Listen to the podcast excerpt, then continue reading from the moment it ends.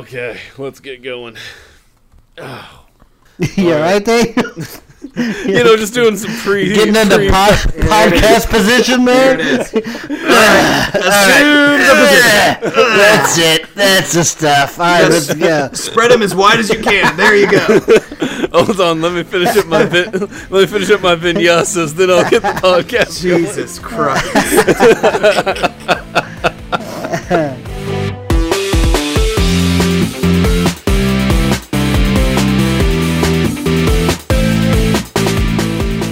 Hello, Super Friends, and welcome to Nerds for Normal People, the podcast that brings nerd culture to a normal world. I am your master of the geekly arts, Daniel Dunstan. With me, I have three wonderful gentlemen and fine experts on nerdhood. We have David Hood. Hey, it's nice to be back. Christopher Tomlin. Glad to be here, sirs.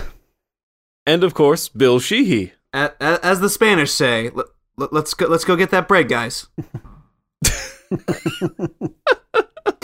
Exactly. You can quote me on that too. I'm sure we will.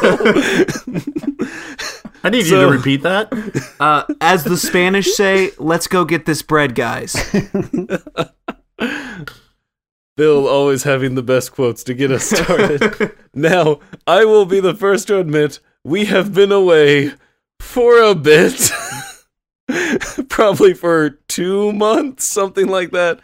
It was honestly a weird collection of, especially Chris Tomlin and I were traveling with our TV show and then doing a bunch of other stuff for the show. And then you had Christmas and more travel. And so start of the new year, I'm going to try to do a resolution to be a bit more consistent with these and try to just generally not wait 4 months or however long it was in between.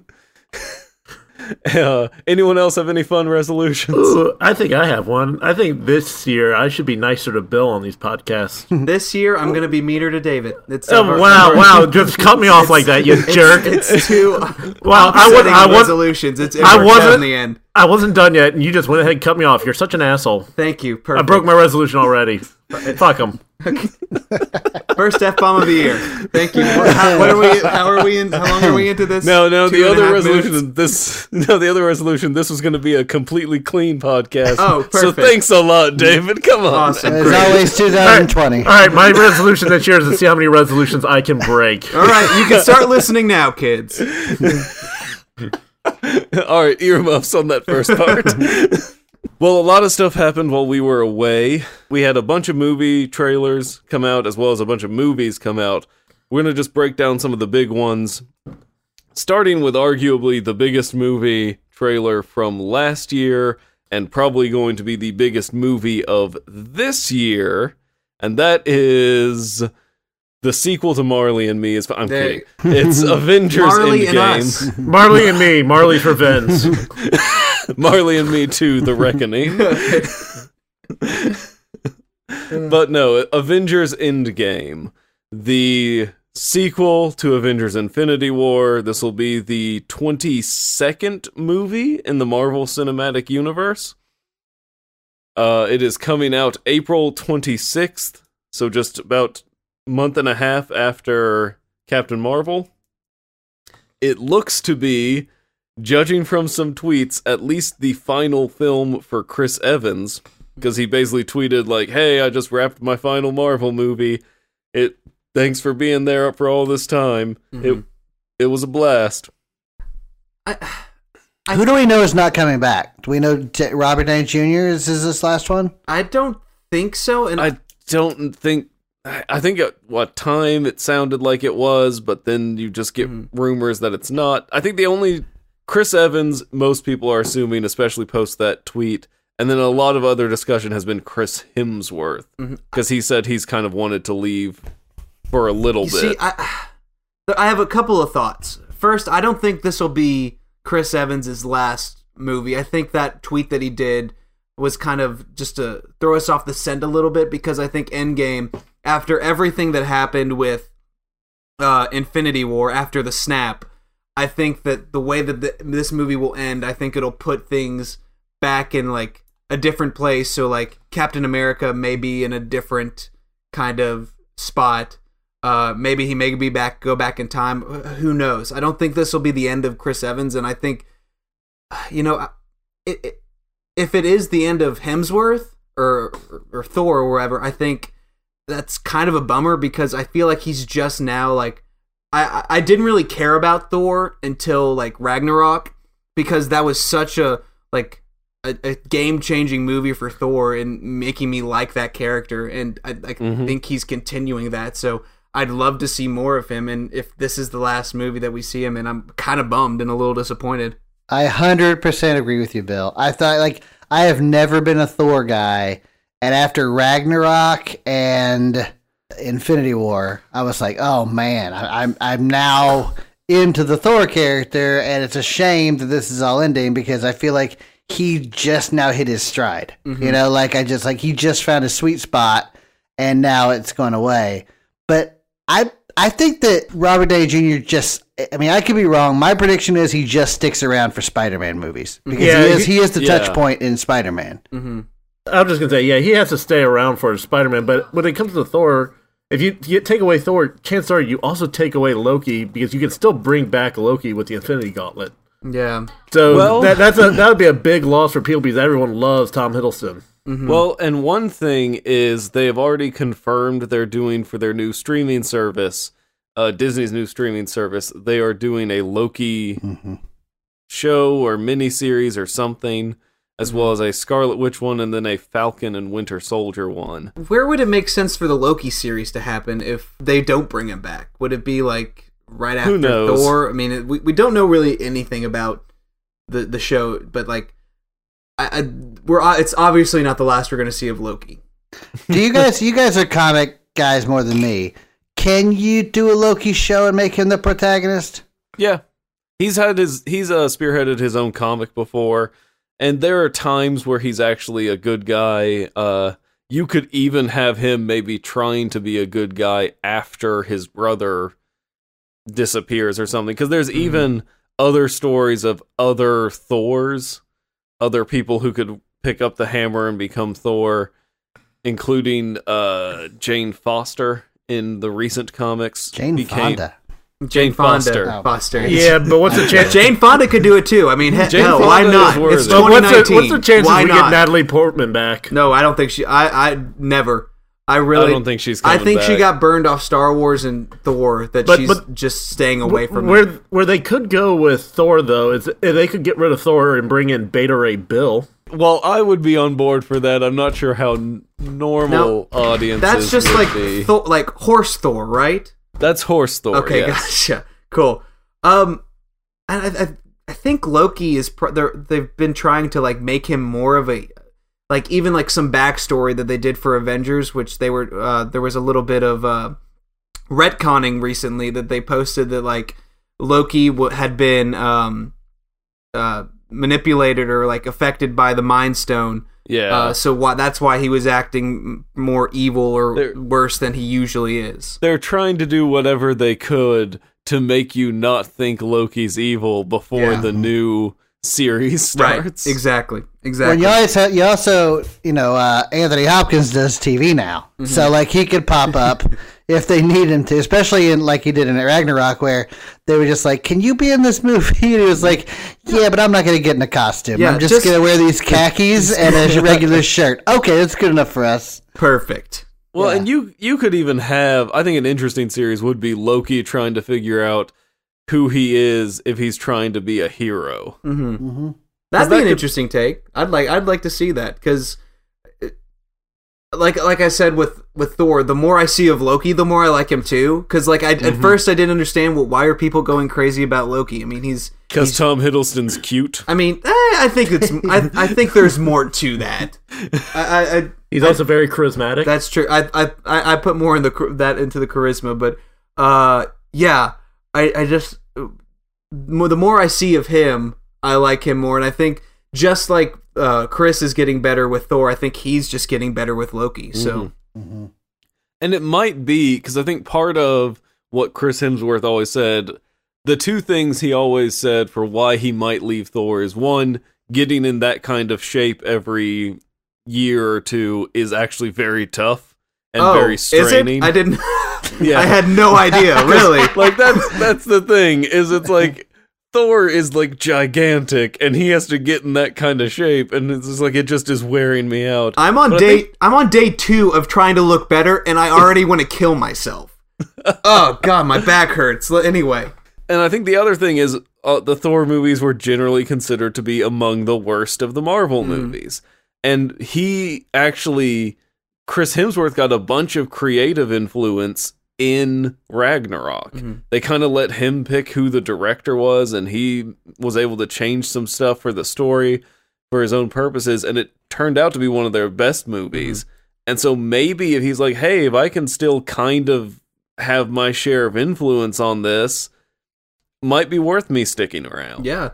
And I think that they finally, now that you say that, they finally leaned into his ability as a comedic actor. Because everything that, like, even like the Bad Ghostbusters or Vacation or whatever he's been in a comedic role, I think he's been really good.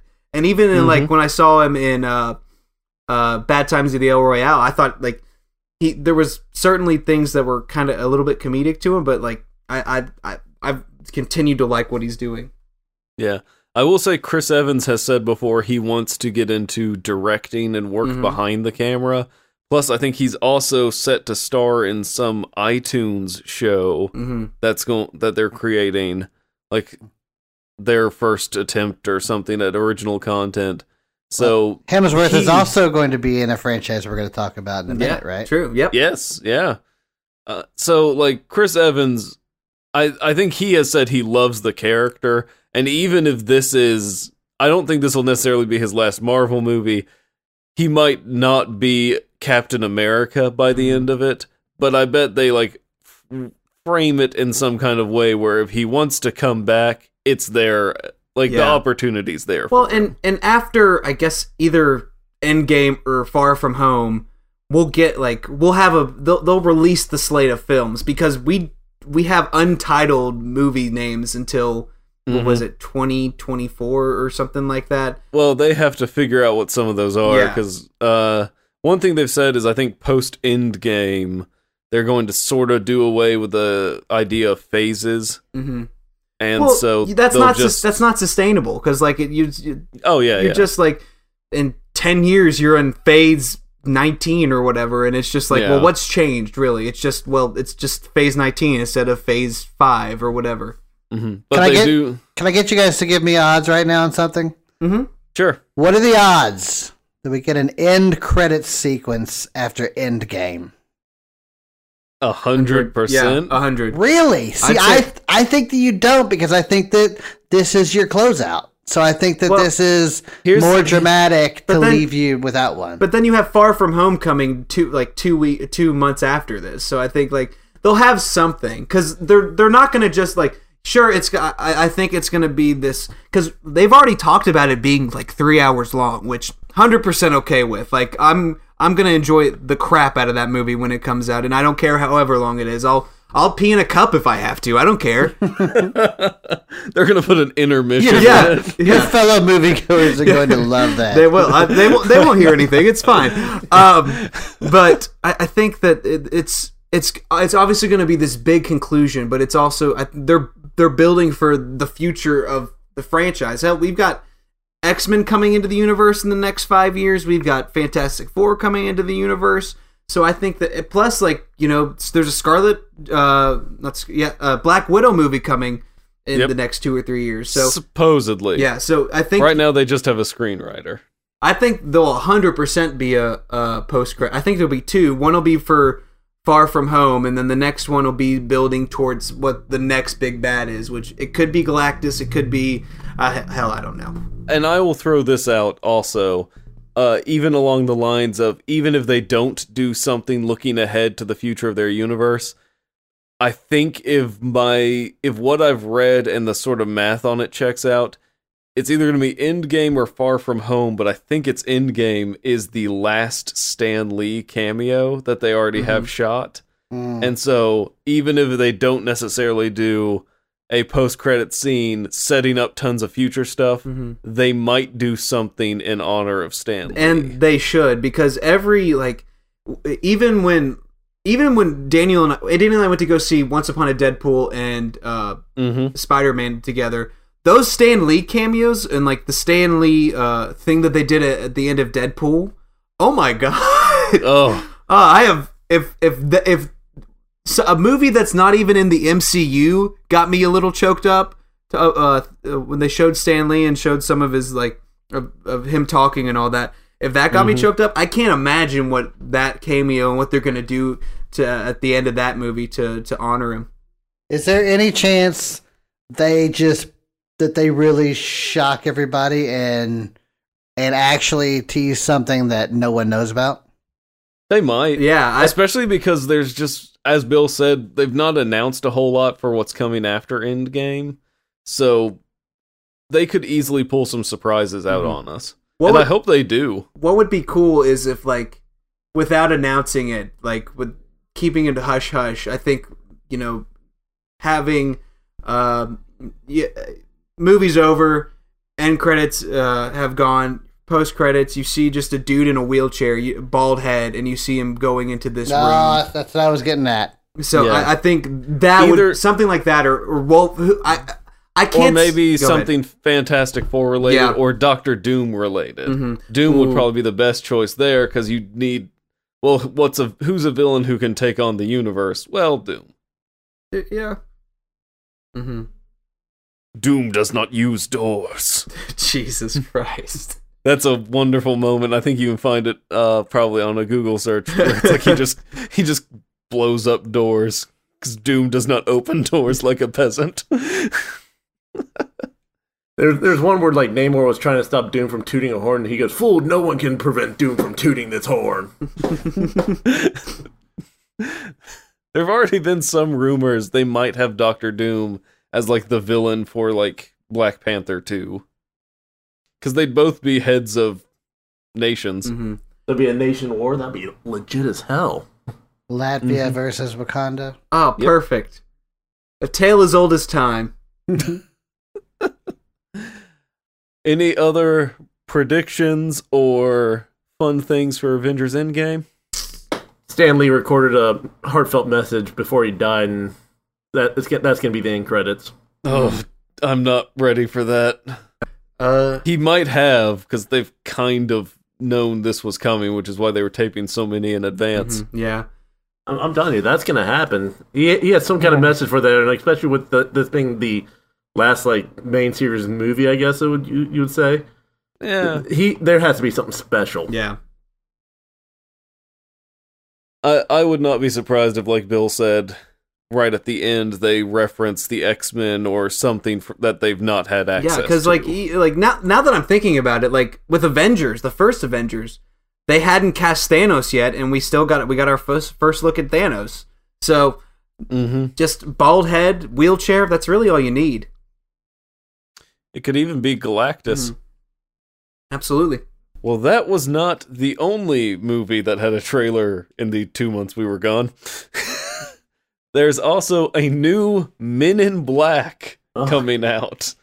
MIB International, set in London. It's set in London. It stars Tessa Thompson and Chris Hemsworth. Are we all down on this? Liam Neeson and Emma Thompson. I'm okay with it. Men in Black has been overrun for me. I was done after 2. This looks like it's sort of a return to form and looks kind of fun.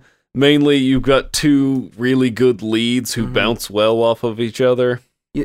I'm actually, like, kind of excited for this because, like, when I was a kid, like, I would go through, like, phases of movies that I would watch constantly. And Men in Black, the first Men in Black was one of those movies. And, like, it definitely, I feel like it hits that vibe of the original, and it also it's referencing them. Like there's a picture of Kay and Jay in it. So I mean, you could see cameos from Will Smith and Tommy Lee Jones. I think that'd be really really cool. Not likely, but hey, it can happen. I would definitely say not likely. But hey, it could happen. The fact that they've shown that like okay, this happened. This is part of the canon. I think is cool and. like you guys said, Tessa Thompson and Chris Hemsworth, every time when they work together, they have a lot of chemistry. And all the other people in it too, Emma Thompson, Liam Neeson, those are people that I get excited about. So I'm kind of not like super high, but like I thought this movie was a terrible idea before I saw the trailer, and now I'm excited for it. I don't know. I've just never been a guy that believes like Men in Black, the original one, was gold. It was amazing. I don't think you can lightning strikes twice. Mm-hmm. I don't think you need it. I don't think there's any need for this movie. Mm-hmm. Like, I mean, like I don't get it. I don't think anybody was asking for it. I don't know why the director of Friday has to direct it. Why not? It just seems like an odd choice. I mean, I don't know. It just seems like a different type of tone. I don't know. Like he did, like F. Gary Gray was awesome with Straight Outta Compton. Like that killed. I just don't see anything in his repertoire that says humorous sci-fi romp. Mm-hmm. You know, like I see Straight Outta Compton. I see Fate of the Furious. Well, Fate of the Furious, I guess, is action-y. Yeah. Law-abiding citizens, not exactly, you know, Italian Job's kind of exciting. But other than that, it's a bunch of music videos, you know? But then at the same, like, who could have thought that Jordan Peele could make a terrific horror movie? And that was so that also had a lot of social commentary to it and win an Oscar. I mean, like, people can do different things. I mean, it's... That's true, and he did make one of my favorite movies of the 90s, which is Set It Off. I don't know if you guys ever saw that, which has Queen Latifah in it. It's a heist movie. Oh, it's cool. Fantastic. Sweet. I mean, if you haven't seen that, that's worth digging up. Like, it's kind of a forgotten 90s movie, but it's great. Queen Latifah. I think Jada Pinkett's in that, I think. It's really good. Sweet. And I'll say, like, Taika Waititi mostly just did... He had only done a handful of movies, and they were all low-budget independent films. And then he got handed a giant part of a franchise and knocked it out of the park. Like, truly, like I'll say this: like Bill, I was when I heard they were doing a reboot of Men in Black, I was like, "Oh, this is probably going to be awful." But the trailer gave me a bit more hope. Yeah, it seemed like it was a fun tone. Who knows? By all means, I hope I'm wrong. I hope this is a great movie. I'm just not keeping my hopes up. Now, here's a question that is a deep cut, but will this be the one that fully ties Men in Black into their comic book roots and just pairs them up in the Marvel Cinematic Universe? Oh, I know. There's no way. You can't do them in the Marvel Cinematic Universe. You can't have Valkyrie and Thor as the Men in Black when they meet with... Maybe that's the trick. Maybe they really meet with Valkyrie each other. Yeah, that'd be dope.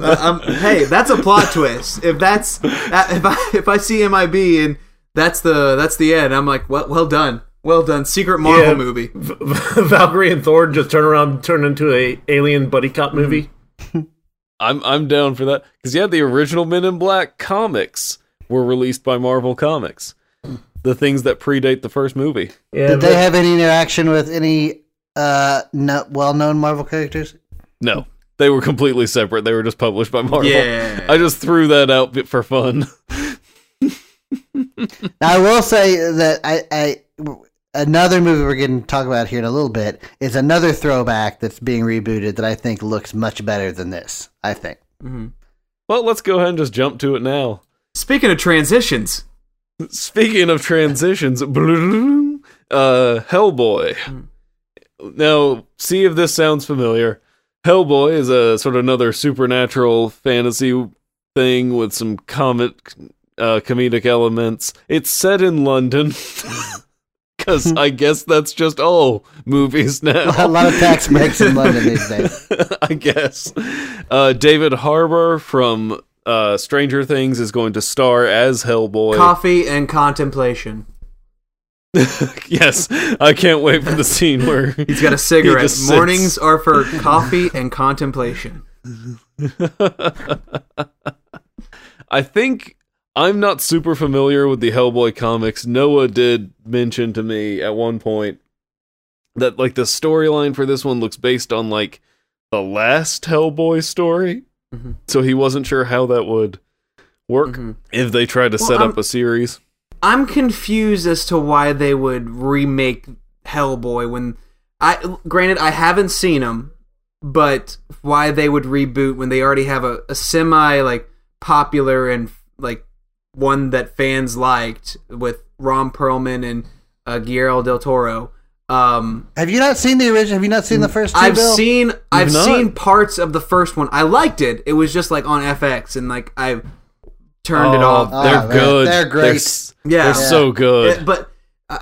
And that's what I've heard constantly is that, these movies are great. Even like the Golden Army or the second one was really, really good too. Mm-hmm. So I'm confused as to why they remade it when you already had an established canon, established storyline. Why do they keep remaking Batman's? Money. But you could have... because the last of those movies came out in 2008. Did it? Has it been that long? Yeah, it's been that long. Golden Army came out in 2008. So they, like, I guess in their mind, if they're going to reboot it, they're going to bring the franchise back, they're going to do a big reboot and... go all out. And David Harbour's hot right now. I do like what I've seen though. Like of the little that I've like seen of the Ron Perlman in this, I think fantastic. David Harbour like knocks it out of the park for Hellboy, and I kind of dig the tone. Like it feels a little bit more silly than the first one, but like the first ones are silly. They really? Oh yeah. Okay. Yeah. No, yeah, that's like I didn't actually notice. There's not a huge difference in tone between the first ones and this one, judging by the trailer. Yeah. I'm sort of happy with... I saw someone who said, like, well, if they're not going to even change the tone, why bother remaking it? Well, they can do something different. There's a different story to be told with it, too. Now, since it's David Harbour, I would lose my shit if in the middle of the movie they go... You thought this was a Hellboy commercial, but it's a Tide Pod commercial. Yeah, there you go. Just in the middle of it, it becomes a Tide ad. I would laugh my ass off if they did that. Count me all in for this one. I love the first two Hellboys. I thought they were fun and great. I mean, now a lot of that is Del Toro, let's be honest. But, I mean, I thought this trailer was great. I thought it was really punk rock looking. I think Moni Moni is the soundtrack to the trailer. Yeah. It looks like a lot of fun, and it threw me back to going, oh, man, yeah. I want to go watch those other two again. And whenever you see a reboot trailer that makes you want to go back and watch the other two, like, I don't know. I think that's pretty good. I'm down with this. I can't wait. Well, just to be clear, it makes you want to watch it again because you like what you're seeing, not what. Yeah, exactly. Yeah, like it was such a happy throwback that it made me think, man, you know, I gotta wait for this one. In the meantime, why don't I go back and watch the other two? Because the tone, like Daniel said, the tone seems right. It's dark, but it's got a lot of, you know, supernatural elements. It's funny. It's a whole lot of gunplay. It looks like fun. Yeah, it looks fun. I'm hoping it's good. I'm less excited for this than you are, Chris, I think is the main thing. You're less excited? Yeah, like I'm honestly, I was more impressed with the trailer for MIB International than Hellboy, but part of that could be I was like, well, I've kind of seen two Hellboy movies like this. But yeah. That could also be good. Like, if they catch that magic again, I'm totally on board. Yeah, see, I feel it's funny, because I feel exactly the opposite of what you're saying. Like, I feel like when I saw Men in Black, I was like, yeah, okay, I'll watch that. I mean, like, I'm not going to watch it. But, like, when I watched Hellboy, I was like, yeah, this looks like fun. Like, just a fun movie to watch, so. I'm hoping it's good. I go into... almost all of these movies hoping they're good. Because if I'm going to go see it, and I know I'm going to see all of these, if I'm going to go see it, I want to like go see a good movie. Right. Or a train wreck, but we'll let Chris talk about that later on. No, train wrecks, and can I just throw this out here, and I know none of us have seen this, but while we're talking about trailers, the reviews for Glass have not been great. Really? I was going to work on my most anticipated this weekend, and that was in it. And now I'm hearing it that it's not, you know, I want to go in as like not like as unbiased as I can, but like when you hear stuff like that, you're like, ooh, no, Shyamalan's back in a bad way. It's disappointing because Split is so good. Like Split, I thought was a really, really interesting movie, and like when I watched Split, I was like, "Oh, great, maybe he's back." You know, I wasn't the world's biggest Unbreakable fan, but I was like, "Okay, I can get on board with this as a sequel." I saw Split as like never seeing Unbreakable. Like I knew a little bit of like the story and like some of the characters. So like when Bruce Willis showed up at the end, I knew who he was. But like that movie stands out on its own. Like that's just like a great performance from James McAvoy and just some like.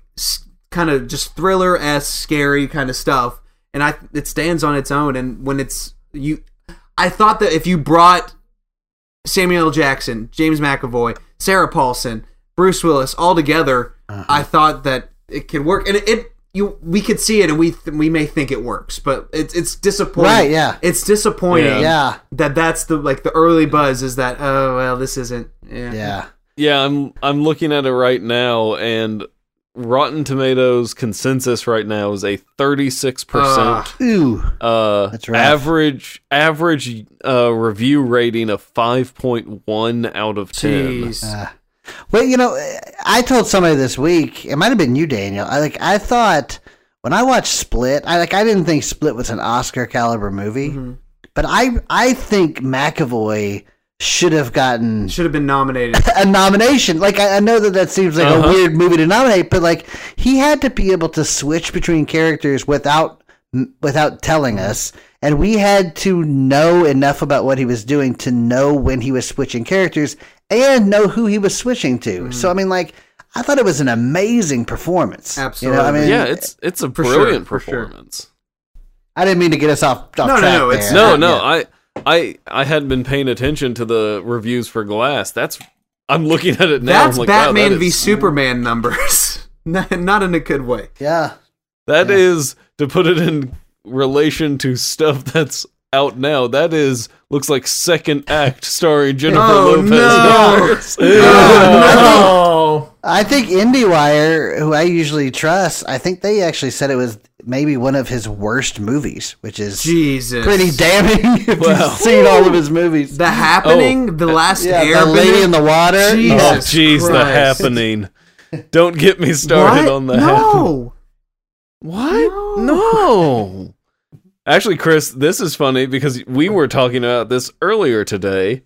That is also the similar numbers to The Upside, starring Bryan Cranston and Kevin Hart. Kevin Hart. As I said today, this is a terrible weekend for Kevin Hart to be opening a movie. Yes, Kevin Hart. No drama there. Listen, nothing bad there. That's sitting at a lovely 33% with an average rating of 5 out of 10. That should be one of the promotional the tags. Hey, we beat The Upside. Yeah, that might be all that can boast right now. The New York Times says. The New York Times says it's better than The Upside. Hey, at least that's a positive review. Yeah, they're all far behind A Dog's Way Home. Oh God. Okay. By the way, side note, do you know where I'm going to go? When Daniel and I went to go see Into the Spider-Verse. The last which had the worst trailers I've ever seen in like before a movie ever. Was one of them Wonderland? No. Yes. Wonder Park. Something. Yeah, Wonder Park. The last trailer they showed, and Daniel can vouch for this. I laughed for like the first 5 minutes of the movie. It was called The Overcomer. That sounds like a terrible porn. Like appropriate for children's. No, it was it's like one of those Christian movies. It was called The Overcomer. It's about it's a Christian movie about like a cross country athlete, like high school athlete or something. The Overcomer, like, man. It looked. It's not the one where Topher Grace plays a hip youth pastor. No, that's is it? No. I've seen what is that? It's a breakthrough or something like that. Something. Oh God! It's got what's her face from This Is Us, and Josh Lucas for the first time in 10 years. She plays the mom. Yeah. For the first time in like 12 years. They must have a lot of money. Yeah. Because they occasionally will come up with somebody. I'm like, that guy surely wasn't cheap. Yeah. For for a movie like this. Topher Grace is like currently in an academy, like what will be nominated for a movie that was nominated for an Oscar this year in BlacKkKlansman. So I like, dude, I can't wait. He must have needed a lot of money. He must be down a little bit. But yeah, I think it's the weird thing is they just produce those for so cheap, but they always make money. Like, that's the weird thing is, like, you don't think about it, but those movies, like, always make money because you get, like, church trips and everything. And look, if you enjoy them, that's perfectly fine. It's a win-win, though. Yeah. I mean, you got to think about it this way. You think, okay, the people that are coming to this movie are going to be predisposed to love it. Mm-hmm. The people who this movie isn't for aren't going to go see it, so I don't have to worry about my rep. So, I mean, like, I just put this cash in my pocket and buy a new boat. I'm all for that, but like the Overcomer, come on, dude. The Overcomer.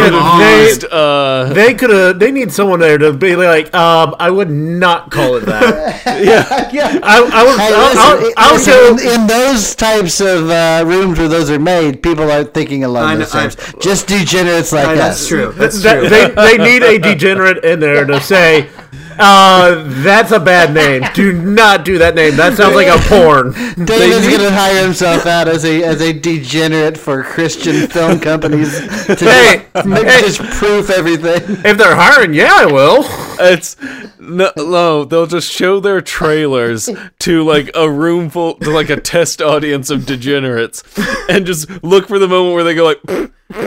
I'd be like, okay, we gotta change. There's gonna be a movie in the next 5 years like that, and it's gonna be about some dude who like comes back to life, like he was like dead for like 5 minutes, and then like he went to heaven or something like that, and it's gonna be called My Second Coming. So. Or it'll be like, well, he was dead for 7 minutes, and then just is called 7 minutes. There it is.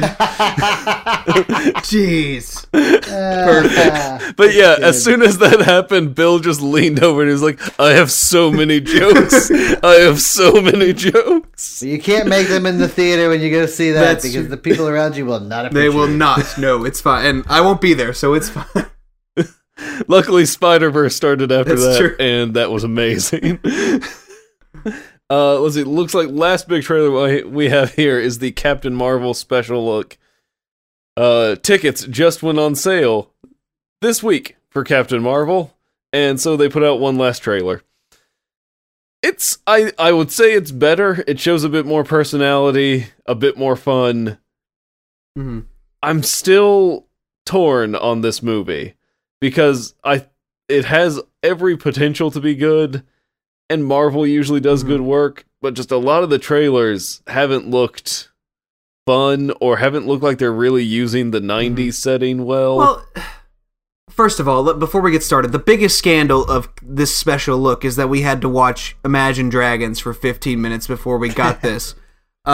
Says you, I watched it online. That's true. But yeah, it's weird because it's Marvel and like I should trust them by now, and I do trust them, but I'm gonna go see it. Like I'm 100% gonna go see it. It's the movie, like Captain Marvel's gonna play a big role in Endgame. You need to go see it, but like it hasn't like captivated me yet. Usually like with Thor Ragnarok or with the first trailer for Black Panther is one of my favorite trailers. Like. In like The Force Awakens is the first one that came out like at Celebration. It's my favorite trailer of all time. But like Black Panther one is up there. So like Marvel has just like knocked it out of the park with their trailers recently. And like for these to be kind of meh is disappointing. But like we're all gonna go see it. Like that's. Right, we're all going to go see it. So, but it's just I wish I was a little bit more motivated to go see it. Like besides that, it's a Marvel movie and I have to go see it. I'm with you, Bill. I am worried about this one. I think that they think it is going to be a slam dunk, and I think that it's like I think that everybody's treating this like there's no question this is going to be just an amazing movie with no problems, and I just I think it's a little overconfident. Mm-hmm. I really do. Mm-hmm. Like, I think everybody's a little overconfident on this, and if it doesn't deliver 100%, it's gonna get some. It's gonna. I don't know. I think I've always worried that Marvel's due for a little bit of a slump, mm-hmm. and it's gonna suck if this is their slump because they put mm-hmm. a lot of eggs in this basket, mm-hmm. right? Mm-hmm. But I told Daniel, they're starting a Captain Marvel challenge. Have you heard about this? No, it isn't. It's to get young girls to go see Captain Marvel. So they're trying to tie this in to some sort of social media meme slash hashtag slash push.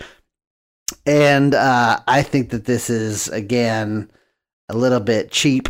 You know, like I know that this is, I know that they're looking at this as a big movie in terms of, gender and female. This is their Wonder Woman, but I think to overblow this and this seems like a way to get more people to go see the movie. To be honest, I don't necessarily mind that. I mean, like is this their first female, like just straight female solo movie that they've ever done? This will be the first Marvel film where the title character, the sole title character, is just a female. Because with Ant-Man and the Wasp, it's both of them. So this will be the first solo female-led Marvel movie. And I'm all for representation in movies. Seeing yourself in the superheroes is a must, and we have to do better. And I think using Captain Marvel, I don't have a problem with that. But my worry isn't that like, oh, this is just going to be like, oh, little girls go see this, whatever. I'm worried that this legitimately won't be a good movie. Yeah, that's my worry, is that they're promoting it a lot and they're pushing for this a lot, and it won't live up to the hype they have built. And actually, a funny story, Chris, that I remembered as you were talking about that, is when they were doing the Man of Steel movie, the first one, there was something that went around, and it was they were doing specialty screeners for pastors of churches of Man of Steel, and trying to sort of talk them into, and I'm not kidding here, working Superman in as an almost Jesus-like figure, maybe into your sermons and encouraging people. That's like the shadiest one I've ever heard. Zack Snyder did that, like, it wasn't like even hiding it. Like, he was a Jesus figure the entire, like, both Man of Steel and Batman v Superman. Like, yeah.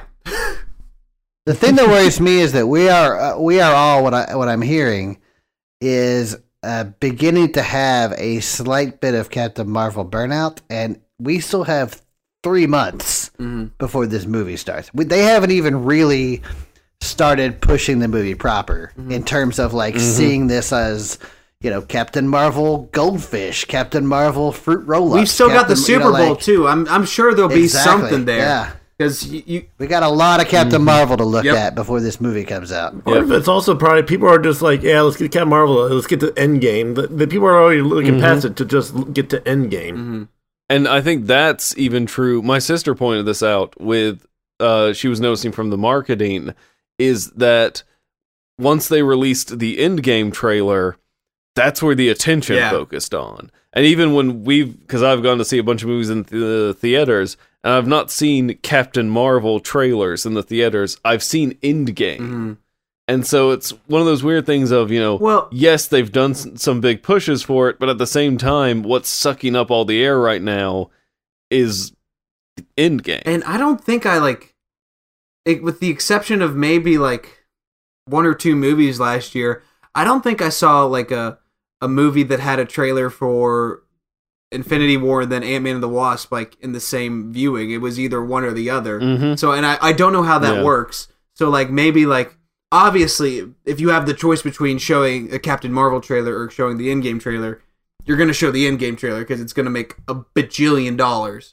I will say there were some moments in the latest trailer that gave me some hope. I like the dynamic they're sort of starting to build, a little bit of fun buddy cop-ish dynamic between her and Nick Fury. There's a bit of like they showed a little bit of like a rapport for that, and that looked interesting. There's hope. Yeah.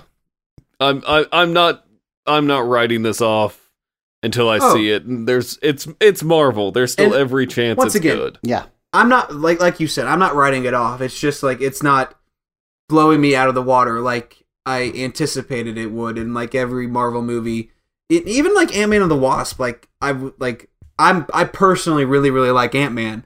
So like even those trailers, I thought, okay, I'm ready for this. I'm going to go see this. Even this is just like, okay, I'm going to go see this. Mm-hmm. So I will say they've got us trapped. We have to see it. Yeah. Because they hinted that we need to know what's going on before we see Endgame. Well, I mean, it's kind of a cheap trick, to be honest. Like it's like, okay, we're going to finish this up, but first we're going to force you to see another movie so you'll understand what happens in the second half of this. Mm-hmm. True. And I will say this, I remember the first trailer for Ant-Man and the Wasp I was unimpressed with. And that still turned out to be a wonderful film. So, you know, it's sometimes Marvel, they're usually really good at cutting trailers, but there have been plenty of movies where they've not been good at it. And maybe this one is just one where they're having trouble breaking it into a trailer. Who knows? Maybe they'll have a Super Bowl trailer that just blows everyone out of the water. Maybe. Mm-hmm. I'd almost wonder if the Super Bowl is going to be Spider-Man's moment, though. Well, which that's going to be... Are they premiering that at the Super Bowl? Well, it was supposed to have... Because footage has aired at some Brazilian Comic-Con, like, in the middle of December. So there's footage out there that they could release a trailer at any point. They just haven't. And that was... the week that... there was a week where it was Captain Marvel on... It was supposedly going to be Captain Marvel on Monday... Endgame on either Wednesday or Thursday, and then Spider-Man on Saturday.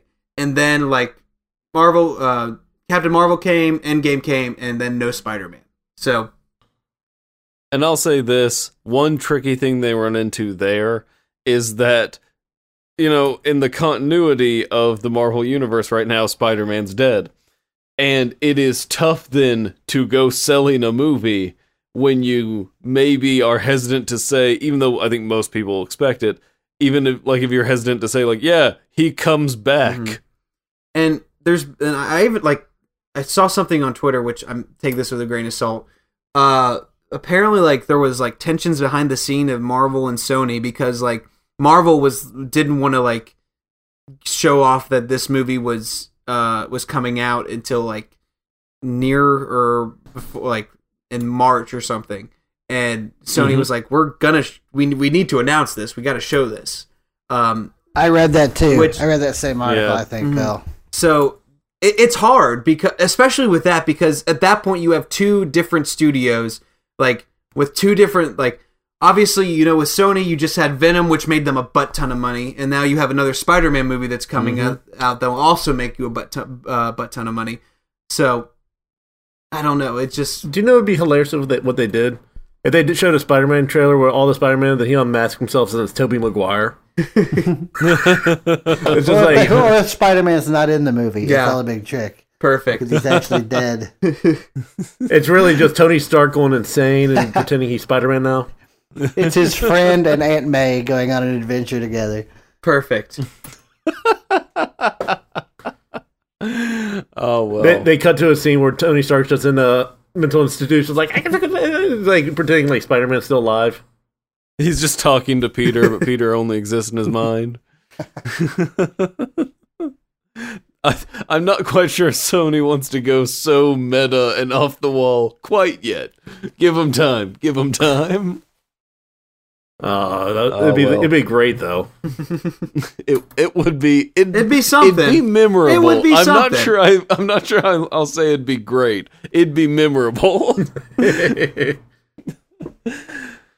Now, granted, we also have, besides trailers, tons of geeky movies out in theaters right now. What are theaters?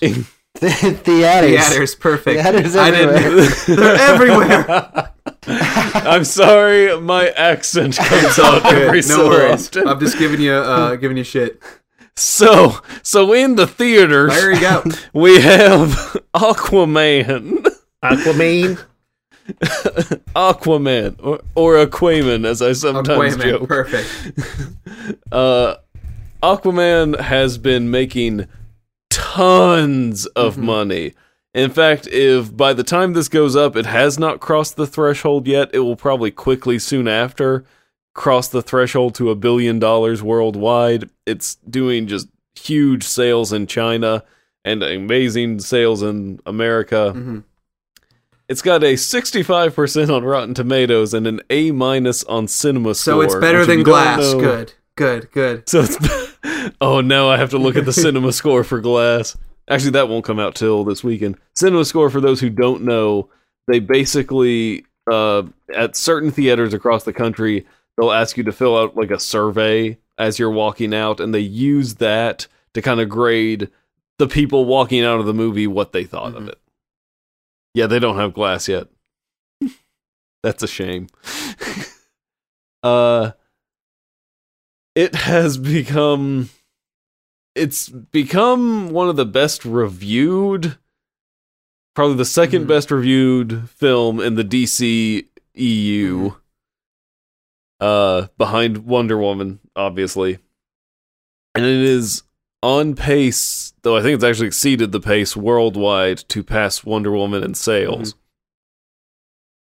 I've seen it. I've seen it too.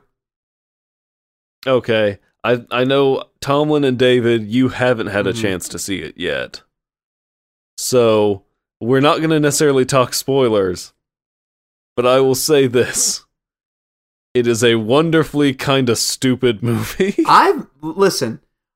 I know it's really easy to please me, because like I did kind of go in like hoping that it was good. Like I went in, my expectations were, okay, I hope it's good. If I'm expecting it to be kind of okay, and then if it's better than that, so be it. I went in and I really, really enjoyed it. I think there are some transitions that I literally, like, rolled my eyes and said, oh my god, that is so stupid. I hate the Africa by Pitbull remix.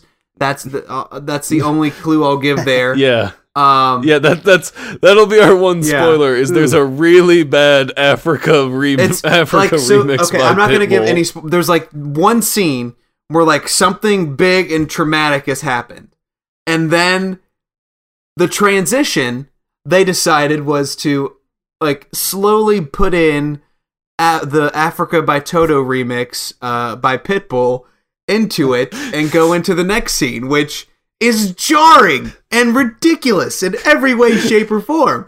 But like other than that, like you said, it is a little dumb, but like it leans into like the comic book material so hard and so wonderfully that like I couldn't not like it. Like it just I think it's like it's Lord of the Rings meets Indiana Jones meets I don't know, little Star Wars, Legend of Zelda. There's some Julie Andrews plays a giant crab, if that's any indication. Mary Poppins, but it's we will probably, on maybe even the next episode, because I especially want to get Noah in here, because he and I have talked at length about this. We'll break down Aquaman on a more spoilery level later, because there is so much. Noah sort of agreed with me. Okay, I got you. It is incredibly stupid. But it's colorful, it's bright, it's fun. Yeah. Which is something, like, none of those are things any other DCEU movie really was. Yeah, I agree. It gives me hope for Shazam, too, because both of those, like, both of the tones of both those movies, I definitely feel are, like, more of a fun, vibrant feel. And if this has that, I think Shazam will have that as well. So I'm more excited for Shazam now, because, listen, I've been burned before. Wonder Woman was good, and then we got Justice League. So let's not forget too that Jason Momoa has done a great job of putting himself out there as a very likable public figure. Absolutely. As well. Like, oh yeah, he's done great promoting this this show. I mean, he was on SNL. He was fantastic in interviews. He's charming. He's funny. He's very likable. He's really probably helped this movie. Yeah. I haven't seen it, but I have to imagine that he hasn't hurt it. By being very visible. Mm-hmm. And a lot of how you like that movie is going to be how much you like Jason Momoa. It, like, if you really like him, you'll probably enjoy the movie quite a bit. I mean, how many people actually hate Jason Momoa? That's a good point. I mean, it's kind of hard to hate somebody who's that big and can, like, beat you up in a matter of seconds. So, like, no, you're great, you're fine. No, really, it's fine. You're good. It's how many people would say they don't love Jason Momoa to his face? I mean, probably a lot of people. He's a big teddy bear. That's true. I liked him even more after Noah told me all those awesome stories about him coming to the Lexington Comic-Con and hanging out with people. He came to Comic-Con? Noah has some... Oh, yeah, Noah has great stories. Noah has great stories. I think we can go ahead and probably plan our next podcast will be about breaking down Aquaman, and it'll be like, we'll get Noah in here because he has so much to say. I want to go to there. We'll get there. We'll get there. Cool. But moving on to Spider-Man Into the Spider-Verse. It just recently won the Golden Globe for Best Animated Feature Film. As it should. It is. It's just. Oh, I wrote a review for Funkhauser about it. And it is just phenomenal. Okay, let's start at the beginning. One last time. Well, again, we're going to keep this non-spoilery because I think, David, have you had a chance to see it yet? Not yet. And Chris, I don't think you have either. Have you? Not, no.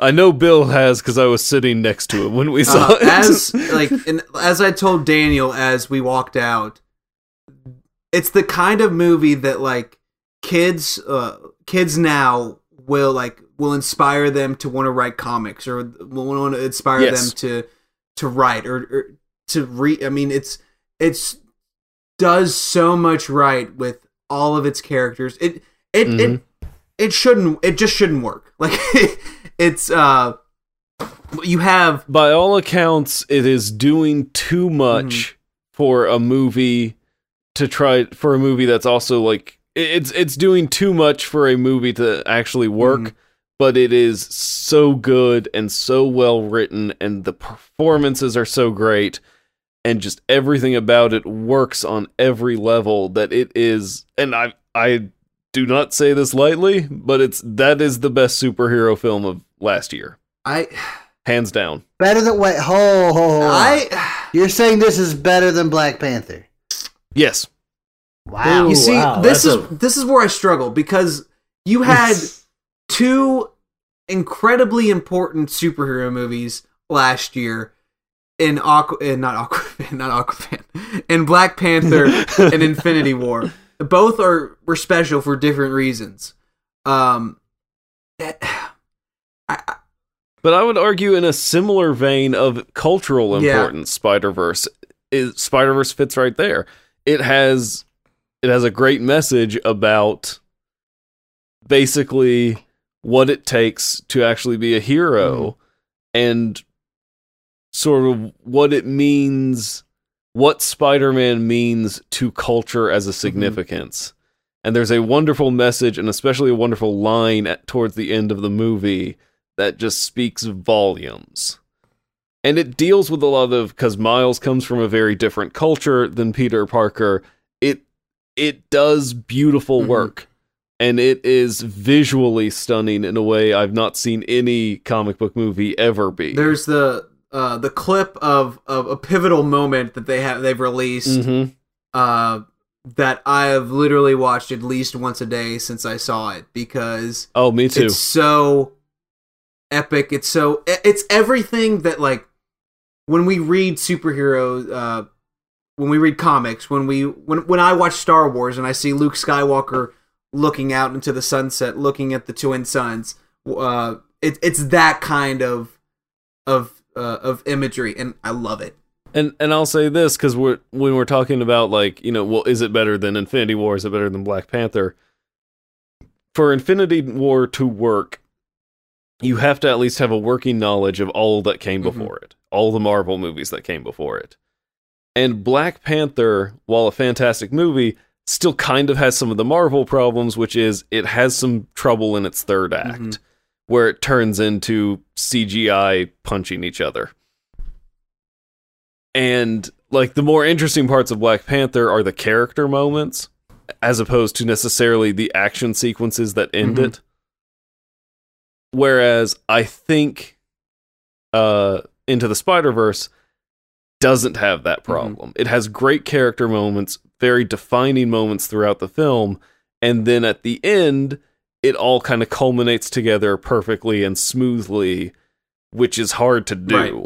That's the best case I've heard for it, and I'm still like, I'm on the fence right now, because like Infinity War is such a, to me, such a, like, the culmination of 10 years of storytelling, and I don't think that the stakes are just incredible in that, and just it's epic in every way. But I'm almost there. I am so close. But well, if part of what's guiding you on that is that Infinity War hits you in that you have built up to this across 10 years, in a way. Spider-Verse even plays into the fact that we've known Spider-Man as a concept for 50 years. And it plays into who Spider-Man is in our culture, as well as in the culture of the characters. Right. But yeah, it's awesome. If both of you need to go see it, and Chris, I know you have kids, you need to take them to see it too, because it's... I think we're gonna try to this weekend if we can. We both really want to see it, so I'm really looking forward to it. And even if you don't see it in theaters, see it when it comes out on digital or whatever, because it like I said, it's gonna, kids are gonna look at that in 10, 15 years when they're getting jobs and they're starting to write, and they're gonna say, "This is what I saw, this, and it made me want to do that." Could I take my youngest to see it? Oh yeah. I mean, she went to see Bumblebee with us, so she's okay with cartoony violence. There's nothing in it that's like super like. Could she follow it? Yes. Yes. Okay. I think you'd be fine. And also, David, you should go see this because I know you, and I know what Spider-Man means to you. One of my favorite characters of all time. Second only to Deadpool. It depends on the comic. Sometimes Spider-Man's better. Fair point. Also, side note, if Miles Morales isn't in an MCU or a Spider-Man movie, like live action movie in the next 5 years, it's a mistake. Because they've already set up with the Prowler, with Donald Glover, but... They've already set up ways for Miles to exist in that universe. They've already kind of stated he's in that universe. They just have to... put them on I'm screen. More just waiting for this Fox merger to finally happen so Deadpool and Spider-Man can have a buddy movie. Oh, I'd love that. I'd love that so much. Tom Holland and Ryan Reynolds together, that would be amazing. Oh, jeez. That'd be really good. Wouldn't it? Or you make it this weird Elseworlds thing, it's Ryan Reynolds and Tobey Maguire. And halfway through the movie, it changes to Andrew Garfield. And then for the last bit, it's Tom Holland. Yeah. But they never acknowledge it. It's just, he just keeps going like everything's normal. There was a great animated Justice League episode a while, like back when the Justice League cartoon was on, and like time was messing up. And there's one point where it's like the Green Lantern John Stewart just changes into like the Green Lantern Hal Jordan. And everyone's just staring at him. He goes, "It was just another chronal shift. Don't worry, I'm up to speed."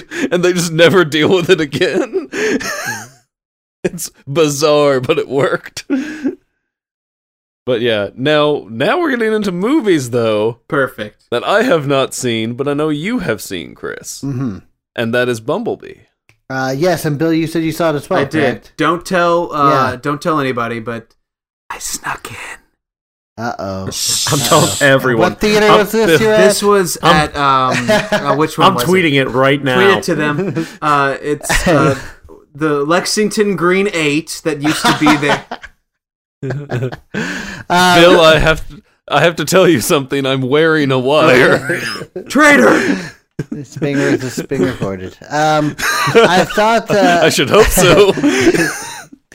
Yeah, we're not starting this thing over. Not at this point. I loved it. I thought, I mean, and I'm not the world's biggest Transformers as a movie franchise fan.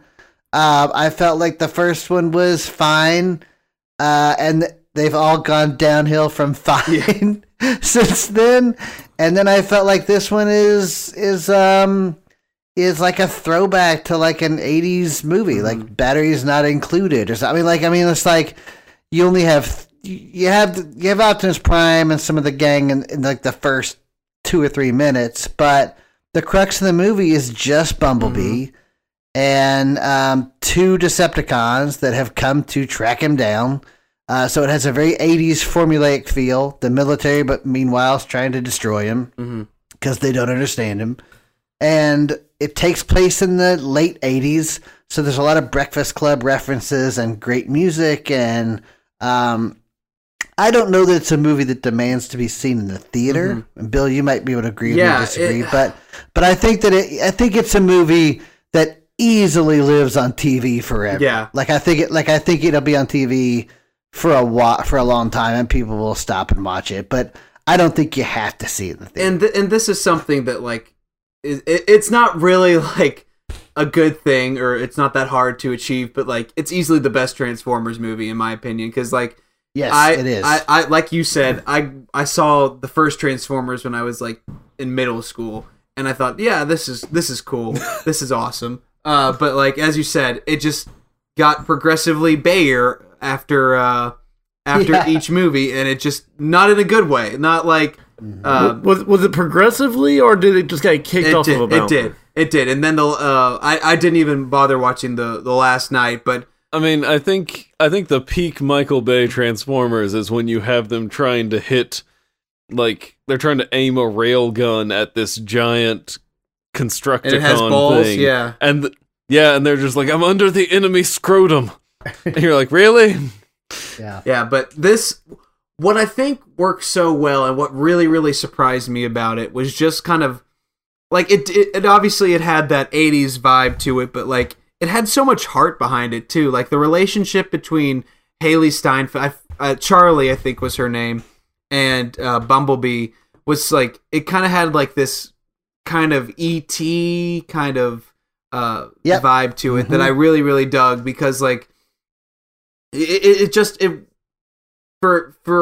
a reason that he's acting in a different way than we see him in the beginning, and he's kind of just this kind of cute and cuddly transformer that turns into the Bumblebee that we know. Yeah. So just their relationship works so well, and I think that's what was missing from every other Transformers movie was no matter if it's a Transformer or a human, you have to make believable characters, and I think they did. Mm-hmm. That's a perfect way to put it. I had not been invested in a Transformer character, and all of a sudden I was, and so that was the difference. And if it all sounds like a Spielberg movie, it probably is because he executive produced it, which is why it has all those elements that you love. I think technically he executive produced all the Transformers movies, but he might have been a bit more involved on this one. Yeah. And one thing I'm wondering, does Bumblebee have his voice in this, and does he lose it in this? A little bit he has one, but then they show you why he doesn't have one in the rest of them. And it's kind of a soft reboot too, because there's something that that happens that it's it kind of negates everything that we saw in the original Transformers movies. Well, yeah, this takes place before the original Transformers movie. And it would make sense if Bumblebee was there, but they do something that different characters are there that aren't supposed to be there for another 25 years. So yeah, it's nice. Mm-hmm. Nice movie. Mm-hmm. I think it is probably a safe bet that most people don't remember what happened in most of the Transformers movies. And so they can reboot it all they want, and most people will just be yeah, sure, whatever. But it had so many explosions. It's true. Oh, there's still explosions. I mean, don't get me wrong. I mean, Bill, you agree.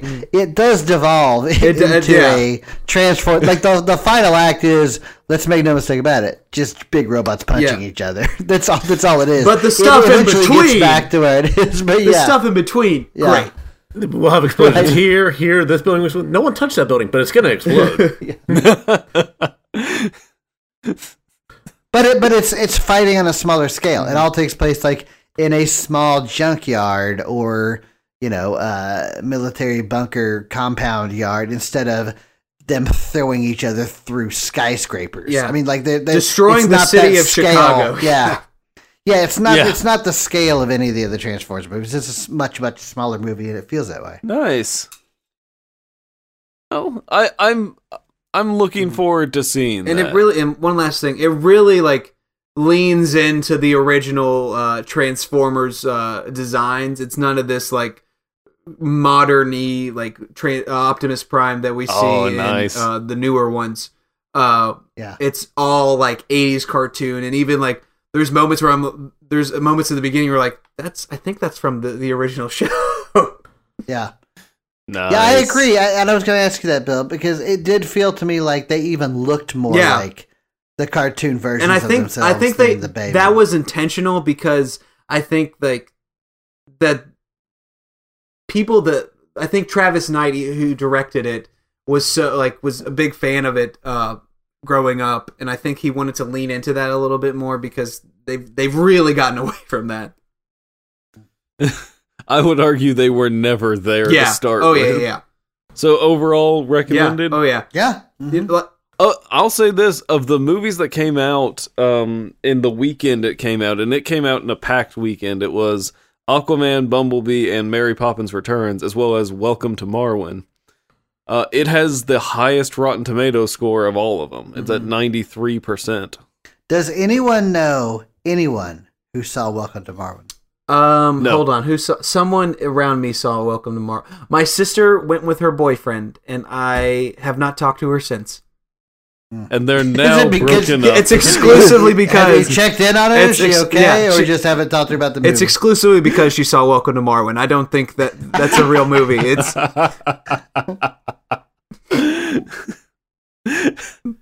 Which, actually, wasn't there another movie that came out around then, Chris, that maybe you've seen? What's that? Are you talking about what we spent time talking about today? I think so. Didn't that come out around Holmes and Watson? Time? Oh, yes. Jesus. Yeah, I saw Holmes and Watson. Why? On Christmas night. Why would you... Wait, you saw it on Christmas night? I saw it on Christmas night, yeah. What was I going to do? Oh. Look, not see Holmes and Watson?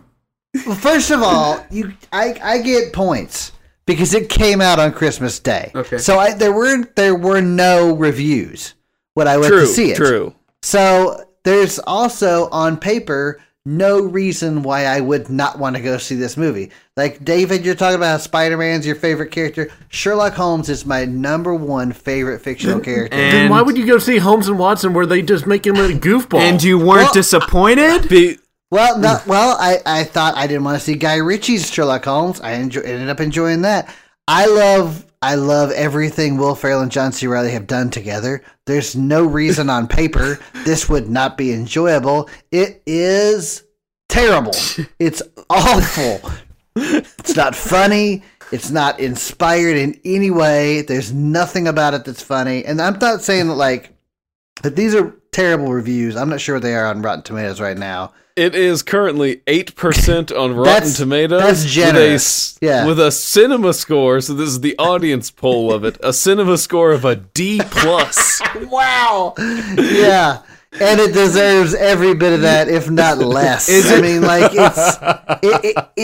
better than The Room? Is it better than The Room? There is enjoyment to be found in The Room. Well, it depends. Are you watching The Room by yourself? Because if you're watching The Room by yourself, I'd rather watch Sherlock Holmes. But if you're watching, do I get the luxury of watching The Room with other people? Yes, you do. That would be much preferable. Okay, gotcha. Yeah, gotcha. Yeah. And I don't know what the problem is here. I think the situation is that Adam McKay is not involved, perhaps. Because I watched Step Brothers 3 nights ago, and I was like, damn, this is so great. I love this movie. So, like, it's just so funny, and those two have such great, what feels like improvisational, off-the-cuff chemistry. And this movie, it feels like they're sticking to a script, and the script is terrible, and they are completely unwilling to go off script at any time. And it's just awful. Well, it's weird. And like, I know that there are people who are going to look at this score and be like, oh, well, it's 8%. Sure, but critics aren't going to like it anyway. I mean, critics didn't like Happy Gilmore. Happy Gilmore is a great movie. The critics are 100% right in this one. It is not good at all. I saw an interview with them like a month ago that was, apparently they did if that's what you're saying is true, then maybe their improv just wasn't good, because there were days on set where they kept on going back and forth on who was playing Holmes and who was playing Watson. And then, like, they kept on doing that for, like, 2 months into production. And then they were like, okay, somebody's got to play Holmes and somebody's got to play Watson for real. It sounds like a terrible way to make it. I know! That's what I'm saying! Bill, isn't that how it started with the making of the Solo film? When did Ron Howard come in to try to fix Holmes and Watson? 2 weeks before production was supposed to end. One of you is going to play Solo, one's going to play Chewbacca. There you go. Perfect. But no, here's the thing, though, is like, at least John C. Reilly looks like he's trying. He has nothing going on, and it's not funny, but at least he's trying. Will Ferrell looks like he's just mailing it in, and it just... Oh, that makes me so really sad. I'm 100% with you. It made me very, very sad. Like, I just kind of felt like, I guess these two couldn't have a 100% run forever. Is Will Ferrell entering his grown-up Adam Sandler years? Well, Will Ferrell hasn't started trying to do serious movies first. That's true. And try to do something like Click. He hasn't done that yet. Oh, jeez, Click. Yeah, Will Ferrell's done Everything Must Go. Mm-hmm. That's he has. Stranger Than Fiction. He's done some serious ones. Yeah, Stranger Than Fiction. Mm-hmm. I'll say this: is he entering his Bruce Willis phase where he just stops caring? I don't think he's there. I think that for this one, and Ethan Coen, not Ethan, but Etan Coen. He's written. He's written several comedies. He's directed this, and I just felt like maybe it's Adam. Maybe it's the triangulation of Reilly, Ferrell, McKay. And McKay obviously was off doing Vice, so he didn't do this. And I feel like maybe he was the missing ingredient. And that's what I'm going to say. I'm just going to assume that's what it was. I think McKay has started the level of his career where he now makes movies that are going to be nominated for Academy Awards. Because he had The Big Short, and now he has this. I will say, because like you said... someone said, like, oh, well, I'm sure audience will be like, well, that's just what the critics say. 28% audience score on that, with an average rating of 1.9 out of 5. And I just want to read this critics' consensus. The lowest and vilest alleys in London do not present a more dreadful record of the adventures of Sherlock Holmes and Dr. Watson than does Holmes and Watson. Yeah. And the funny thing is that they have... Steve Coogan, Rob Brydon, and Ray Fiennes in it, and Rebecca Hall, and they do nothing with those people at all. What? That is a waste of some of the best talented actors that Britain's made. Don't be mad at me, but I just saw Grand Budapest Hotel. Ray Fiennes is awesome in that. Like, Ray Fiennes is hysterical in that. He is. Oh God, that's so disappointing. Yeah. It's terrible. Yeah. Here to tell you, don't waste your money. Don't do it. Is it even worth, like, if you see it come up on TV later? Nope, not at all. And, just avert your eyes. And you guys know what a fan of comedy I am. So I mean, like, I like a lot of terrible comedy. Just because if I can find some sort of purchase in it, I'm fine with it. And I'm here to tell you that I would never watch this movie again. Jeez. Ever. Wow. So if you see it come on, just go full Bird Box and blindfold yourself. It's terrible. Like, this doesn't have any, like, ironic pleasure to it. It's just terrible. No, none. In fact, there's one whole sequence where they all just talk about Donald Trump for a minute and a half. What? Oh, jeez. Yeah. I'm not joking. Yeah. And then, here's a perfect example. And I won't keep harping on this, but here's a perfect example. There's a scene in that movie where they're getting ready to go in and view a dead body in the morgue. And Dr. Watson says to Holmes, now, Holmes, you know what happens when you see dead bodies. Let's hope this doesn't happen again. He's like, I know, Dr. Watson. And he's like, Dr. Watson's like, when you see dead bodies, you tend to vomit, and then you tend to have diarrhea.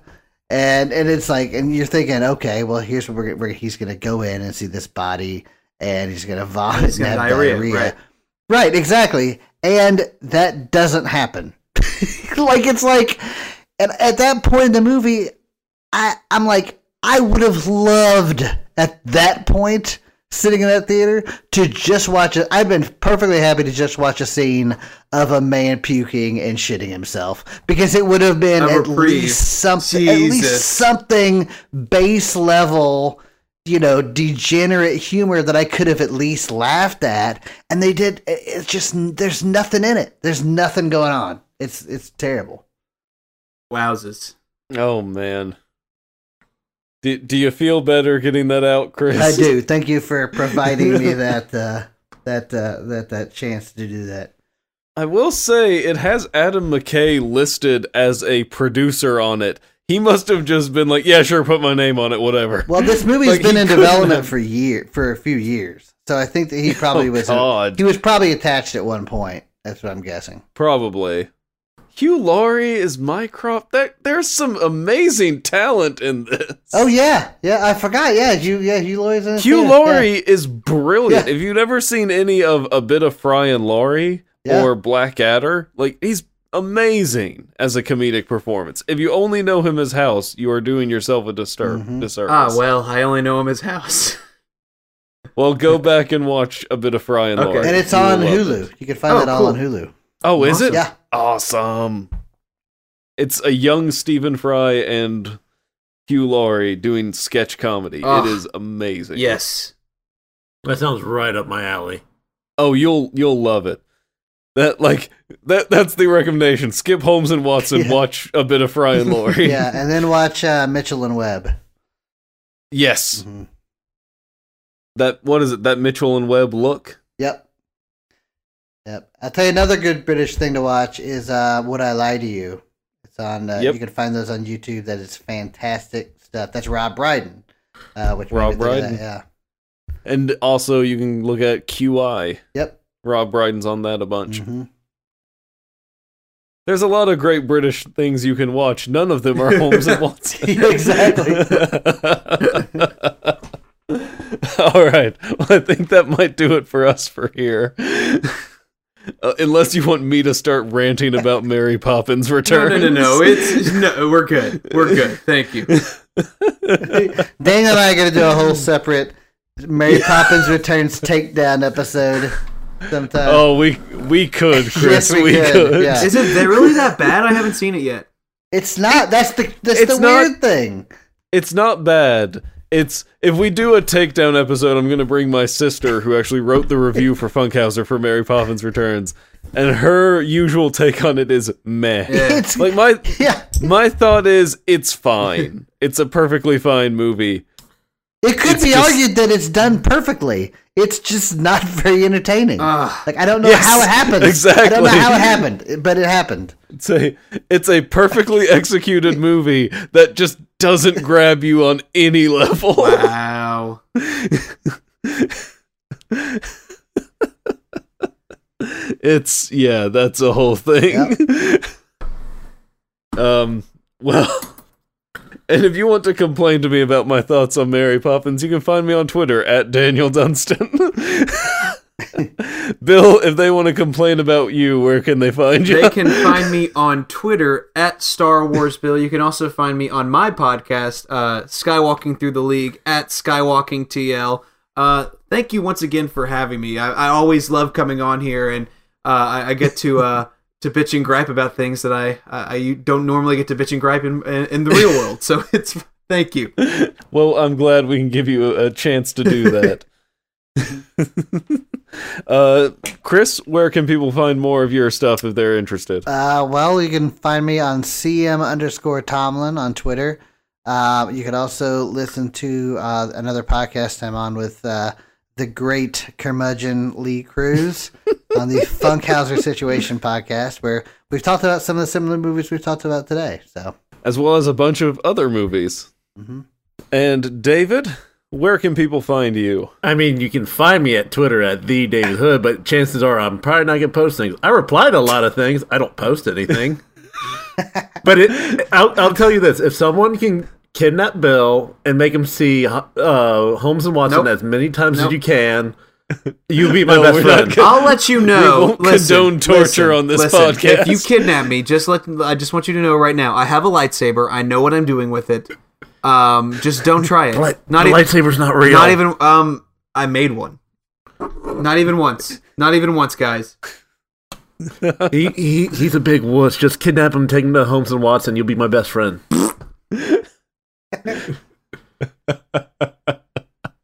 Now, you know what? We're gonna have to. Now we have to all go as a podcast. No, don't make me do it. I didn't.